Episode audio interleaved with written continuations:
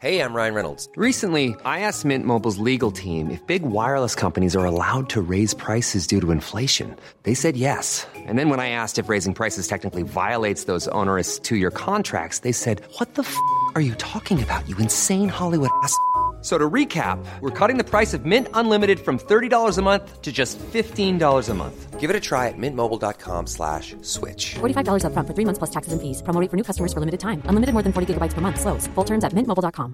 Many of us have those stubborn pounds that seem impossible to lose, no matter how good we eat or how hard we work out. My solution is PlushCare. PlushCare is a leading telehealth provider with doctors who are there for you day and night to partner with you in your weight loss journey. They can prescribe F D A-approved weight loss medications like Wegovy and Zepbound for those who qualify. Plus, they accept most insurance plans. To get started, visit plushcare.com slash weight loss. That's plushcare.com slash weight loss. Hello, everyone. Welcome to Dan Snow's History. The rest of the world watches as America is buffeted now, not just by pandemic disease, by economic depression, but also by confrontations between crowds and police, police violence, looting, and anguish cries for focus on racial justice. We're long overdue a reckoning on many of the issues raised by the appalling death of George Floyd, and it's beholden on the rest of us to listen and then to act. I am lucky enough to be joined this week by two scholars, both of whom have written extensively on slavery, its legacy, and racial justice in the U S A. Today, this podcast has Rice University's history professor Caleb McDaniel. He won the Pulitzer Prize for history for his book, Sweet Taste of Liberty. It's a remarkable story of Henrietta Wood, a woman who in eighteen seventy sued a man who abducted her and took her into slavery. It's a true story of slavery and restitution. This was last week's live podcast. It was a Zoom webinar or something, I guess you call it, in which subscribers to History Hit T V were able to join the call, ask questions as usual. I stole the best questions. It really helped me look better at my job than I actually am. But it was great to have you on the call, and thank you to Caleb McDaniel for staying around afterwards and answering some more questions from subscribers. If you want to subscribe to History Hit T V, it's like Netflix for history. You've got hundreds of history documentaries. You've got lots and lots of new ones on there. Just got a big drop of new documentaries. We're making new ones all the time. Please go to History Hit T V and use the code P O D one, P O D one, so you get thirty days for free, and then you get a month for just one pound, euro or dollar. Please head over there and do that. We've got John Nichols on the live Zoom. Former R A F aircrew, ejected over Iraq, was beaten up, tortured by Saddam Hussein's secret police, and has now written a book about the Lancaster bomber to follow up on his best-selling Spitfire. So that's a Zoom call for this week. Subscribers can find joining information in the weekly email. Also, just a heads up, we got Khalil Muhammad on the podcast. He grew up on the south side of Chicago in a largely segregated neighbourhood. He's now a professor of history at Harvard. He's on to talk about what we need to know about the past, about the present, how we can best think about and act on what we're seeing going on at the moment all around us. So that podcast will be going up in the next few days. In the meantime, everyone, here's Caleb McDaniel. Enjoy.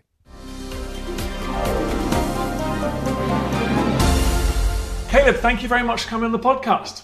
Glad to be here. Thanks for having me. This is an extraordinary success story. You've written a Pulitzer Prize winning history book. Who's the lead protagonist of this history that you've written? The book is about a woman named Henrietta Wood, who was living as a free woman in Cincinnati, Ohio in eighteen fifty-three, about eight years before the American Civil War, when she was kidnapped and sold into slavery.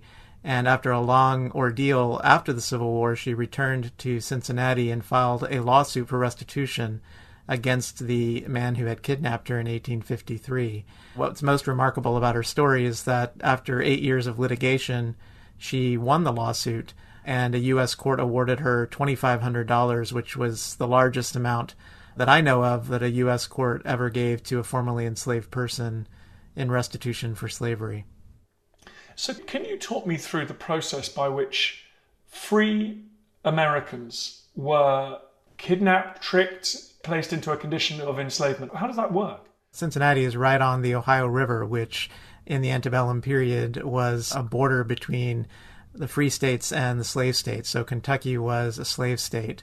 And because of the federal structure of American government, state laws really determined the legal status of people when it came to their freedom or their enslavement.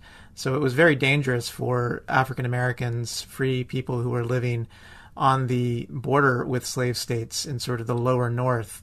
They were always at risk of violent kidnapping or being tricked across the river, which is only about a quarter mile of water separating them from the slave states. And so we know more now, historians are investigating more about the extent and scale of those sorts of criminal kidnappings. There's a historian at University of Maryland who's also just published a book called Stolen, and he refers to this movement of free people into the South as a sort of reverse Underground Railroad.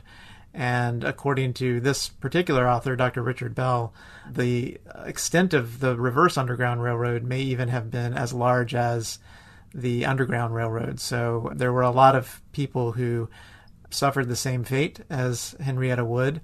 What was unusual about her was not so much that this had happened, because we know of many other kidnappings. Solomon Northup, from the memoir and movie twelve years a Slave, is another famous example.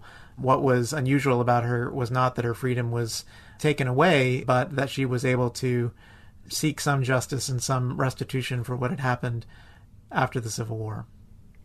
So we need to think about the gangs who crossed the river and would just snatch people from the streets of Ohio at night in unguarded moments. Why would African Americans live? I suppose they had no choice. They had, but if they they lived under that threat. Well, it was terrifying, and in fact, many people did move farther north to Canada or safer places in the farther north. But many of them did not have much economic mobility, many funds that they could use to escape. They still had family and community ties to those areas, but especially after eighteen fifty, when a federal fugitive slave law was passed that made it much easier for would-be kidnappers to argue in court that the person they were taking was a fugitive slave or a runaway slave. That especially increased the danger for people like Henrietta Wood. And so that was a sort of turning point, not only for African-American communities living in places like Cincinnati, but for the whole nation. This struggle over kidnappings played a big role in the coming of the Civil War, as people living in the free North increasingly saw how slavery could encroach on their own communities and endanger the freedom and safety of their own neighbors. What do we know of Henrietta Wood's period of enslavement? Is this recounted in a judicial process, or did she also write a memoir like the other case you mentioned? She was not able to read or write, as far as we can tell, so she was not able to write a memoir like Solomon Northup's. However, what she did do was tell her story to two Ohio reporters in the eighteen seventies at great length. And so we have about uh, four thousand words or so of these interviews that are recounted as told in her own words.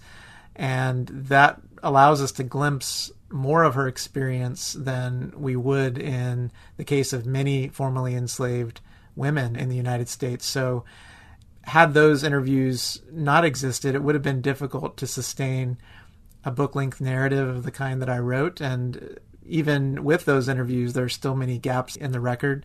But what the interviews did tell us was that she had a very detailed memory of the places that she was taken, the people who enslaved her. And using the details in those interviews, it was possible for me to work outwards to other archives and find other sources that fleshed out the story and corroborated her memories. What were those experiences? I mean, on that first occasion when she was kidnapped, that must obviously have been extraordinarily traumatic. Was it a targeted attack, or was it a sweep for any people of color that could end up as slaves? In her case, she was actually betrayed by her employer. She was lured into a carriage and told that she would just be going on a brief ride across the river with her employer at the time. She worked in a boarding house in Cincinnati. And when they crossed the river, she was met on the road by a gang of men who then took her into their custody, and her enslavement, her long ordeal in the South really began then. I should say that her story begins in slavery because she was born around eighteen eighteen or eighteen twenty, when she was born in northern Kentucky to an enslaved mother, so she knew slavery, but she had managed to acquire her freedom around eighteen forty-eight in Cincinnati. So this is one of the reasons I was so captivated by her story, is that she was a woman who was twice enslaved and twice freed, and that allows us to think a little bit about the permeable border between slavery and freedom. I think it's a mistake to imagine freedom as sort of a light bulb moment or a switch that's flipped, and once a person was free, they were always free. Her story indicates that in the antebellum United States, that wasn't always true, and there were people who moved back and forth across the line of freedom or the geographical border between the slave states and free states with a terrifying frequency. What were the conditions like that she had to endure a condition of enslavement? Well, she, for about two years, was kept in Kentucky, partly because she was able to file a freedom suit in a local Kentucky court arguing that her freedom had been illegally taken away. But that suit was ultimately dismissed. And after that, the man who'd kidnapped her, a man named Zebulon Ward, sold her to slave traders who took her to Mississippi. And she was sold there in Natchez, Mississippi, to one of the largest slaveholders anywhere in the American South on the eve of the Civil War, a man named Gerard Brandon. And he, like most Deep South slaveholders of any size at that time, cultivated cotton on multiple plantations along the Mississippi River. And so she endured the cotton fields. She was then, during the Civil War, forcibly marched all the way to Texas, near where I'm talking to you right now, in a place called Robertson County.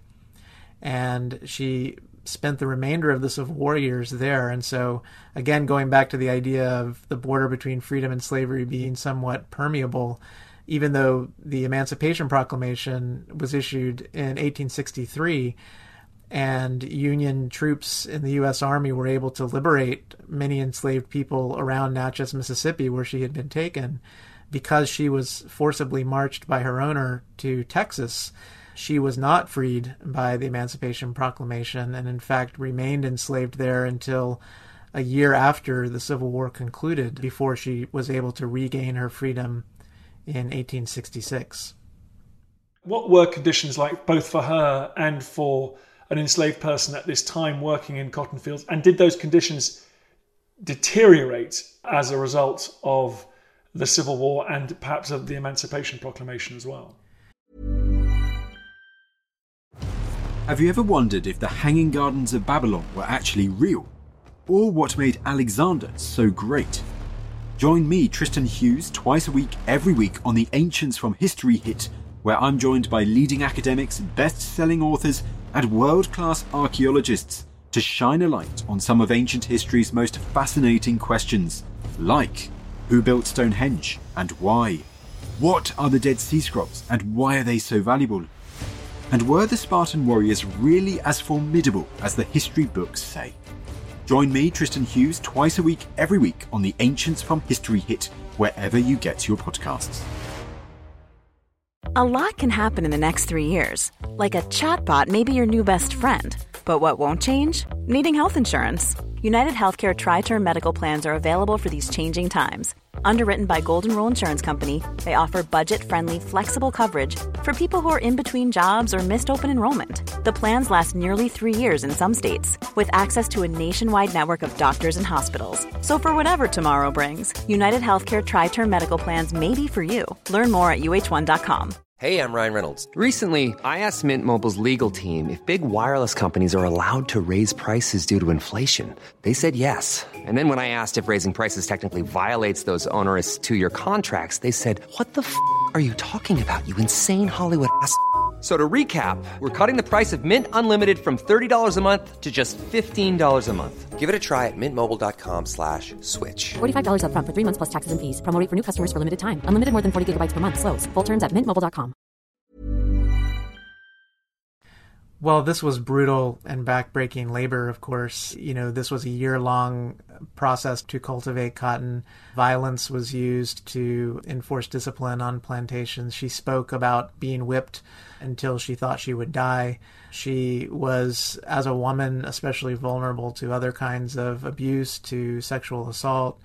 You know, this was the kind of world in which many enslaved people in the Upper South in Kentucky spoke about being sold down the river to places like Mississippi as a kind of trip to hell, a place of no return. And so it was especially amazing to me that she survived that ordeal and returned to seek justice against the man who was responsible for putting her in that position. It showed an incredible resilience in her, and it showed a lot of determination, not just to win her freedom back, but also to seek some reparation for what had been done to her. So there's a sort of chaotic, almost anarchic period at the end of the Civil War. Was there a kind of federal program to get these displaced people back to where they might have come from, or did she just have to hike north and take her chances?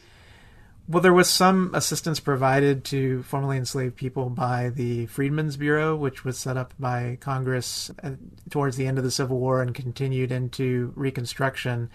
And we have lots of evidence of enslaved people seeking to reunite with family across state lines, people like Wood who had been sold into the domestic slave trade, separated from the people that they knew. So there's a lot of, for example, very poignant advertisements placed in nineteenth century newspapers of African Americans seeking some information about the places where they had been sold from, the names of family members or friends that they were seeking to locate. And the Freedmen's Bureau did what it could to assist, but they were overwhelmed by the scale of the problem and increasingly a sort of waning commitment on the part of Northerners to provide the resources necessary to enable the Freedmen's Bureau to do that sort of work. And so Wood, at the end of the war, still had very few options for her livelihood, for travel. In fact, she, for a time, returned to Natchez and worked for Gerard Brandon, her owner before emancipation, under conditions that really would not have looked like freedom. Uh, she had a contract with him to do laundry and cooking in his household, and she was promised a minimal wage that she later recalled in her interview she was never actually paid. So after about three years in Natchez, she managed to save up twenty-five dollars by raising poultry that she could sell in the marketplace, you know, any way that she could sort of scrape together money. And then she used that twenty-five dollars in eighteen sixty-nine to buy a steamboat ticket back up the Mississippi River to the Cincinnati area, where there's some evidence that she tried to relocate family members there and ultimately connected with a lawyer in Covington, Kentucky, just across the river from Cincinnati, who helped her to file this lawsuit against Zebulon Ward. Yeah, so it's the following year, eighteen seventy, she does that. Now, just how unusual is it that somebody who until very recently had been enslaved, so a formerly enslaved person, a woman with no formal education and no money, would be able to access a lawyer and begin these proceedings? Is this something that was going on at the time? And if it is unusual, why her? What did she do? Well, it is unusual to find a case like this in the eighteen seventies after the Civil War. You know, you think about all of the things that had to come together to make that possible. She had to be able to return to Cincinnati. She survived that long ordeal in the South. She had been free at one point, been kidnapped and lost her freedom, which gave her a unique standing in court to file a lawsuit against the man who had kidnapped her. That wasn't true for every enslaved person. You know, people who had been born enslaved under the laws of the antebellum South couldn't make quite the same case that she could in a court that they had special reason for restitution. She made clear that she understood her lawsuit as about more than just the kidnapping, because she sued for the wages that she had lost in the many years that she was in the Deep South. And so she really, I think, understood the case as about slavery writ large rather than just about a kidnapping. Nonetheless, that kidnapping did make it possible for her to file that suit in a way that many other people would not have been able to. She had to find a lawyer. She had to return, in essence, to kind of the scene of the crime in Cincinnati and find the culprit, Zebulon Ward, who was still there to be served papers. So a lot of things I emphasize in the book sort of had to go right in order for her to have this moment in court. That said, we do know that enslaved people and formerly enslaved people had a lot of legal savvy. There's a lot of great historical scholarship being done now to show that even in places like Mississippi before the Civil War, there were people filing freedom suits to try to argue that they had been illegally enslaved like Wood was. And so uh, historians like Kimberly Welch, Vanderbilt University's published a book about black litigants in the antebellum South. And it's a sort of an area that for a long time historians didn't know as much about because a lot of those cases are lost in crumbling records in courthouses scattered across the American South. And it takes a lot of work to go in and pore through these cases that never really went anywhere or beyond the local court level to reconstruct those kinds of stories. So the answer is, you know, she wasn't totally alone in seeing the courts as an ally or a resource for her, but a case like hers was highly exceptional and unusual in the period that she filed it and for the amount that she sought and won. How did she find a lawyer, or did he find out? Were there campaigning lawyers that would look to pick up these kind of cases? Well, we know that there were lawyers who were interested in making money however they could make money. And so, you know, freedom suits in the antebellum South were often even taken up by lawyers who didn't necessarily have any anti-slavery sentiments, but were happy to take on clients of any kind. In her case, she did find a lawyer who I think did have some sort of more ideological reasons for wanting to help. He was a man named Harvey Myers, who was a staunch Republican. And during Reconstruction in Kentucky, which had remained a Union state but still had a lot of Confederate sympathizers, a man like Harvey Myers, who was strongly in support of emancipation and civil rights for African Americans, was an outlier in the political landscape of post-war Kentucky. And so I think it's uh, very fateful that Harvey Myers and Henrietta Wood met. It's not entirely clear from the record whether she started working for him before he started working for her. In the U S Census of eighteen seventy, which is the first census in which she appears by name, she is listed as an employee in the household of this lawyer, Harvey Myers. And so in her interviews, she says that she sought Harvey Myers out and he helped her to file her case.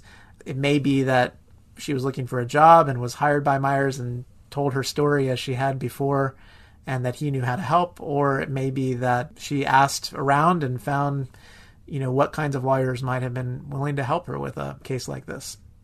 How did she prove that she was free in order to win that court case? That's a great question, and there's a lot of sort of complicated legal turns that the case took that I dive into in the book. But that was, you know, at the heart of the case in the eighteen seventies, because the defendant, Zebulon Ward, tried to argue that he was faultless, that she was actually a slave in eighteen fifty-three and not a free woman, that he had been within his rights to sell her. And as I show in the book, the fact that she had lived in Cincinnati for at least five years before the kidnapping, according to the laws of Ohio at the time, she had a legal claim to freedom just on the grounds of having established a home there in Ohio in that free state. And so she made the argument that she was free, that she had been kidnapped. Zebulon Ward argued that she was not legally free and that he had been within his rights. And so, you know, I don't want to give away everything about the case because I hope that your listeners will read the book. But in the end, she was able to prevail.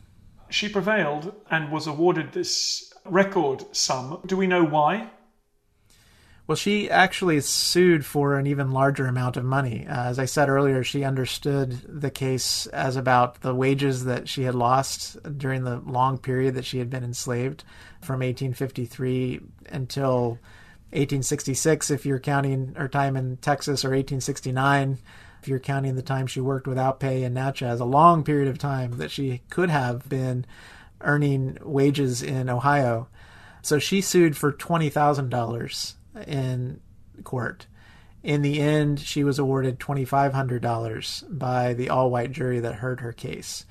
We have records of the case file, and so we know the verdict, and we know the amount. We don't have records that allow us to know for certain the reasons for the jury's decision or what they deliberated about as they came up with that sum.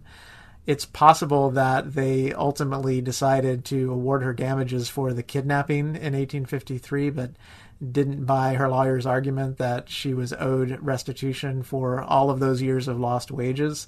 It's not easy to tell. Nonetheless, that's a large amount of money that she was awarded. In today's terms, it would be about sixty thousand U S dollars or sixty-five thousand U S dollars, somewhere in that range. And so it was a significant sum of money at the time, even though it wasn't as much as she had asked for. And then one of the most emotional bits of your fantastic book is what she spent that money on. Right after the case, she relocated to Chicago with her son, who I'm not sure if I've mentioned yet in our conversation, but during her ordeal in Mississippi, she gave birth to a son named Arthur, who remained with her on this long journey back to Cincinnati. And after her successful suit, they moved to Chicago, where a few years later, he enrolled in law school in Chicago, and he became, at the end of the eighteen eighties, one of the first African-American graduates from what became Northwestern University's law school, and was a practicing lawyer on the south side of Chicago until his death in nineteen fifty-one, midway through the twentieth century. But one of the most exciting discoveries that I made in doing the research for the book was that right before he began his legal education, he was able to purchase a house on the south side of Chicago in Hyde Park, near where the University of Chicago stands today. And he purchased that house outright for about thirteen hundred dollars. And so it stands to reason, I think, that he probably used some of the capital that his mother had won just a few years before in this court case in order to buy that house and then turn it into a fruitful asset for himself and his family. He took out several mortgages on the house to obtained some cash and some credit that helped to fund his legal education and put him and his family on a path to the middle class in Chicago that many descendants of formerly enslaved people did not have in that period of American history. And perhaps his descendants watched in Hyde Park as sixty years later, Barack Hussein Obama made his first address as president-elect. It was an area of the city not far from where Michelle Obama grew up in her childhood. Can we finish just by talking about restitution?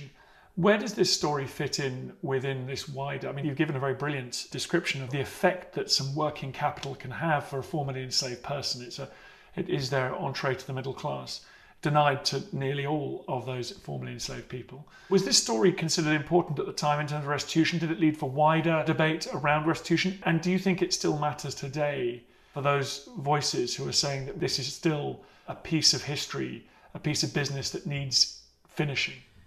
Well, those are great questions. I was certainly drawn to the story partly from contemporary conversations that were going on in two thousand fourteen when I first began the research about the sesquicentennial of the Civil War, about reparations, the same year that Ta-Nehisi Coates published a very widely read article on American magazine, The Atlantic, about the case for reparations.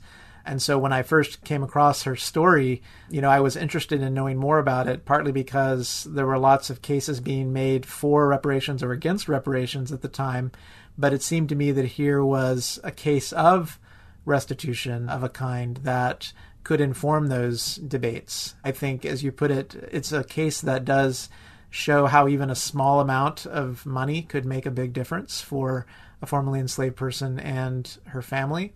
At the same time, you know, it was a limited victory in the sense that her individual triumph did not necessarily bring an end to the wider systems of white supremacy and discrimination and segregation that outlived slavery. In fact, the defendant in the case, Zebulon Ward, fought tooth and nail to resist paying her the money and never admitted fault. And I think that that's sort of emblematic of a wider inability of white Americans after the Civil War and up into the present to reckon with the legacies of slavery. So, you know, her case is one that shows the difference that restitution can make materially, but it's also one that shows the need for that larger reckoning that I think many advocates of reparations today are most anxious for. It's not just about payment, but it's also about truth-telling and making sure that stories about slavery are heard and told truthfully so that we can come to grips with this part of our past. Caleb McDaniel, the book is called Sweet Taste of Liberty, A True Story of Slavery and Restitution in America. Pulitzer Prize winner, man. Congratulations, and thank you so much for coming on this podcast. I feel that has the history upon our shoulders.